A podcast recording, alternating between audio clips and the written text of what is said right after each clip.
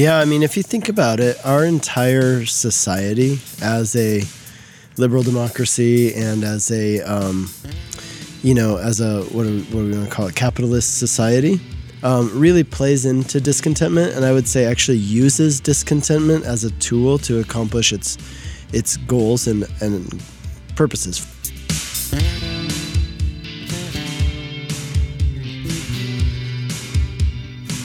Hey, welcome to Whitefields Community Church Sermon Extra. Great to have you with us once again this week. I'm with, here with Pastor Nick Cady, the pastor of Whitefields Community Church here in Longmont, Colorado.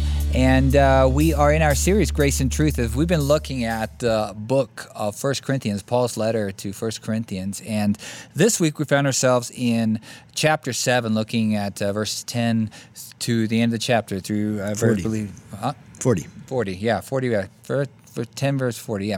And uh, Bloom Where You're Planted is the title of uh, this week's message. And if you missed that, whitefieldschurch.com, get over there. You can uh, download it on any of uh, your favorite platforms as well. Uh, you can download on our website. You can go to YouTube. You can go to Facebook, all those kind of places there. And if you would, if you're watching this video right now on YouTube, you know, like and subscribe. Uh, just give us a thumbs up and and uh, subscribe and share and interact with us. It's a great way of uh, you know getting this video to move up in the rankings and uh, you know even on your podcast apps. You know, if you want to rate and review, give us a great review if you can, and uh, that way you know when people are asking questions about God and life and all these kind of things, that uh, we can provide them with gospel-centered, Christ-centered content, and especially you know questions that this week as we discussed ideas of marriage and being content, bloom where you're planted, being content in that place that God has put you, and uh, you know we kind of. Um, wanted to talk a little bit more about that word uh, contentment or discontentment for that matter um, because it just seems that that's something that people are struggling struggling with. You know, in the sermon said only 14% of people in this one poll that was it was 2020 or 2021 said they were happy. 14%. That is like a super low number if you just kind of you know, I was just thinking of all the people that were in the room, you know, uh, for for the sermon. That you know, fourteen percent, you know, across that, that's that's not a very very good number. So we just kind of thought about that word uh, uh, discontentment, and uh, you know, recently you just did a class on on Christ and culture, and one of the things that you we do in that class is that in order for us to see how the gospel can impact or best impact our our society, our our community that we live, live in is one of the exercises that we do in the class is that we identify the idols of our particular uh, community and and two of those idols and uh, you know I think pretty much everybody in the room agreed two of those idols quality of life and kind of that individualism and uh, we just kind of you know thought about that and how those two things actually really play into the idea of being discontent.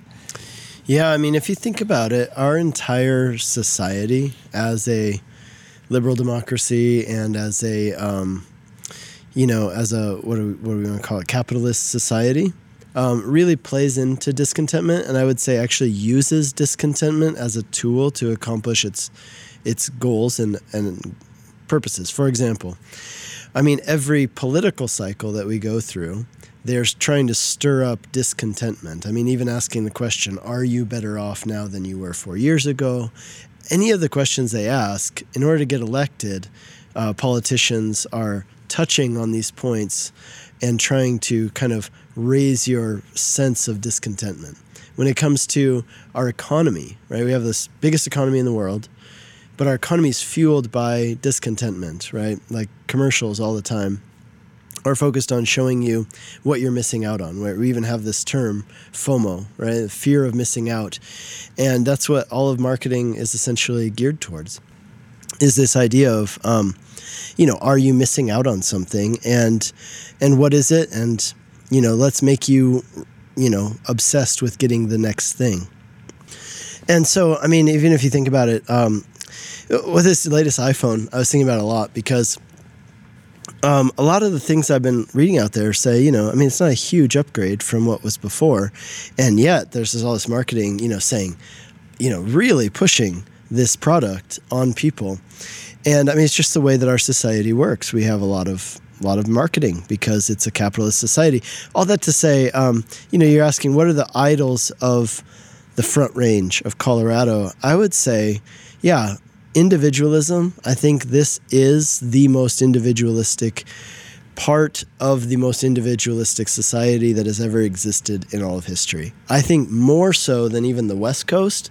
I think the Mountain West um, you know, I would I would loop, loop into that like New Mexico, Arizona, Utah, Idaho, um, Wyoming, Montana, and Colorado. And I would say that this area is ruggedly individualistic. That's part of the reason why people move here. Um, it's for the quality of life, right? And it's that idea of, I don't want to miss out. There's so many things to do. I want to enjoy things. I want to experience this. And so you come here um, wanting to have that quality of life but yeah, it just fuels that sense of, um, you know, kind of self fulfillment. And it, and I think the individualism thing too. I mean, you can say that um, you know what happens with the individualism piece, which is so ironic, is that I would say one of the characteristic features of where we live is loneliness. So on the one hand, extreme individualism, but it breeds loneliness. Um, I think this is one of the most lonely uh, societies that I've ever experienced or seen. Um, it was interesting. I grew up here. You know, I didn't realize it, but stepping out of it for a while and then coming back, yeah, I just see it with new eyes, and I, I think that's a really big thing. So all that to say, um, contentment. Why does it matter? Um, and and is there such a thing as a good sense of discontentment?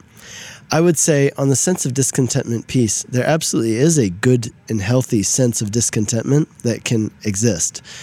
And that is where you, are not complacent, right? You're not just happy where you, are not just, um, yeah, just fine not making any progress. You're wanting to make progress. I think that's good because, you know, as we talked about earlier in this series, we talk about that in the Bible. Like Paul says, I'm here for your progress in the faith. I want you to be moving forward. I don't want you to stay as a baby. I want you to progress and grow. Now, on the other hand, um, contentment, why does it matter? Well, because it, expresses faith in God's sovereignty and in God's purpose. I think about Paul the Apostle. He says, I am who I am by the grace of God. I think that we should also be able to say, I am where I am in life by the grace of God. And um, that doesn't mean that you're never going to try to be in a different situation. Even in the text, he talks to slaves and says, Hey, if you can get free, you should do it. But he also says, okay, in this moment where God has you, understand He has you here for a purpose. That purpose is both for you to grow as a result of this situation, and He wants to use you in a special and unique way right here, right now. Yeah, and and uh, it, that just goes back to the title of the sermon, "Bloom Where You're Planted." And interestingly enough, one of the other options you had uh, for the sermon was the idea of plow the field that you're in. You know, and both both meaning, you know, if bloom where you're planted, there's this idea of you, as you've said, the idea of growth. You're, you're growing, mm-hmm. and, and and also the Bible, you know, that idea of plowing the field that you're in, meaning you're putting the work in, you're changing, you know, you're changing your environment and and instead of letting your environment, you know, affect you and to change you. And I think that's a that's an important part of that, uh, you know, idea of discontent, discontentment and contentment working together. You know, I'm, uh, yeah, yeah, I'm here, but I'm, I want to make this place better by the power of the spirit you know and letting god use me. That's kind of our you know should be be our mindset. But i also thought you know you think about the idea of discontentment. We're sojourners. We're on a journey. This is place is not our home. So there is going to be that sense of discontentment that we're missing something. And that that something of course is provided to us through the gospel. And at the and, and at the end of that road is jesus heaven and in eternal community with him. And that of course is going to breed a sense of discontentment because we're looking forward to his return. But in the midst of that god says i've planted you here and i would you know i have work for you to do and i have things you know people that i want you to you affect. It's almost the opposite of being selfish. It's it's being you know the outworking of god's of god's grace you know that in your life and infecting other people that you come into contact with you know in that society that god has planted you yeah so I was, I mean, I just thought about my, uh, you know, I thought of my my uh, father-in-law. He's always been, he's since gone on to be with the Lord, and but I always thought about him as somebody when I was living in Hungary, you know, and he was a man who worked very, very hard in Romania under communism. And uh, I just always had this sense that he was just very content, you know. And I, in, in many ways, I was like, man, you're missing out, you know. But he would go work the fields, and he would go work at the bakery, and and he would come home. He just loved his soup and his meat, and you know. And then he'd go work on his bike. And I'm like, yo, you know, this we got some great motorcycles in the West, but he loved that bike. He loved working on it, and you know, he just seemed to love life in, in the small little Romanian town where, you know, an outsider from the West would be see, man, you're just missing out on everything. I mean, all the stuff that we have in the West that can make your life better. And I don't think I ever saw anybody more content than he was in the place he was. He had his family, he had his church, he had his friends, he had his bike, he had his job, you know, he had his soup, you know. Those things were the things that just kind of made made him happy and I just it really something that really impacted me, you know, in when I lived over there cuz there's a sense when you come from the west and you go to the eastern Europe that you can feel like there are things that are missing those conveniences the choices. You know we were talking about that earlier today was you know one of the things about you know communist russia or you go into a store and there are two things to choose from maybe one thing and the rest of the store is you know the shelves are empty. You know and that was a common problem there trying to keep things stocked. It's like you know and you come here to the states and you walk into a walmart or someplace like that and there's 1500,000 whatever you know boxes of cereal to choose from and it's just like well what if i pick that one? Or you know it's just like you get this it creates an anxiety where there's no anxiety there. There's one thing on the shelf. Okay i guess i'm buying that you know. It just it kind of gives you so much more time in life to do things that are important when some of these other decisions are kind of wrestle. You know we spend so much time choosing you know what restaurant to go to you know what we're going to do this and that and where you know many of those folks they got one thing to choose from. Mm-hmm. You know, one restaurant. There's one restaurant in town. You know.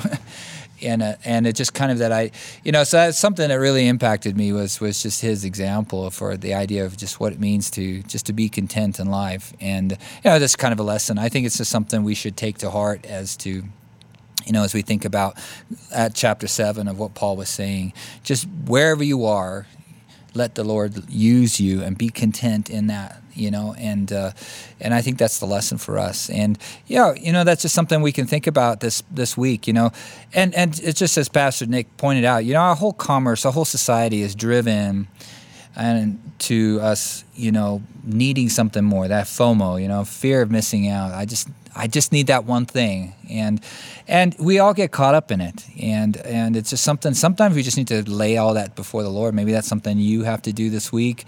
Just think about that and think on those things that maybe are driving your decision making, uh, where maybe that energy needs to be put someplace, you know, where the Lord can actually use it. So hey, let us know what you think. You know, it's a it's a it's an important topic. I think especially now nowadays, something very important for us to think about. So. Uh, it was great having you with us this week, whitefieldschurch.com if you missed the sermon, and we'll see you next week. God bless.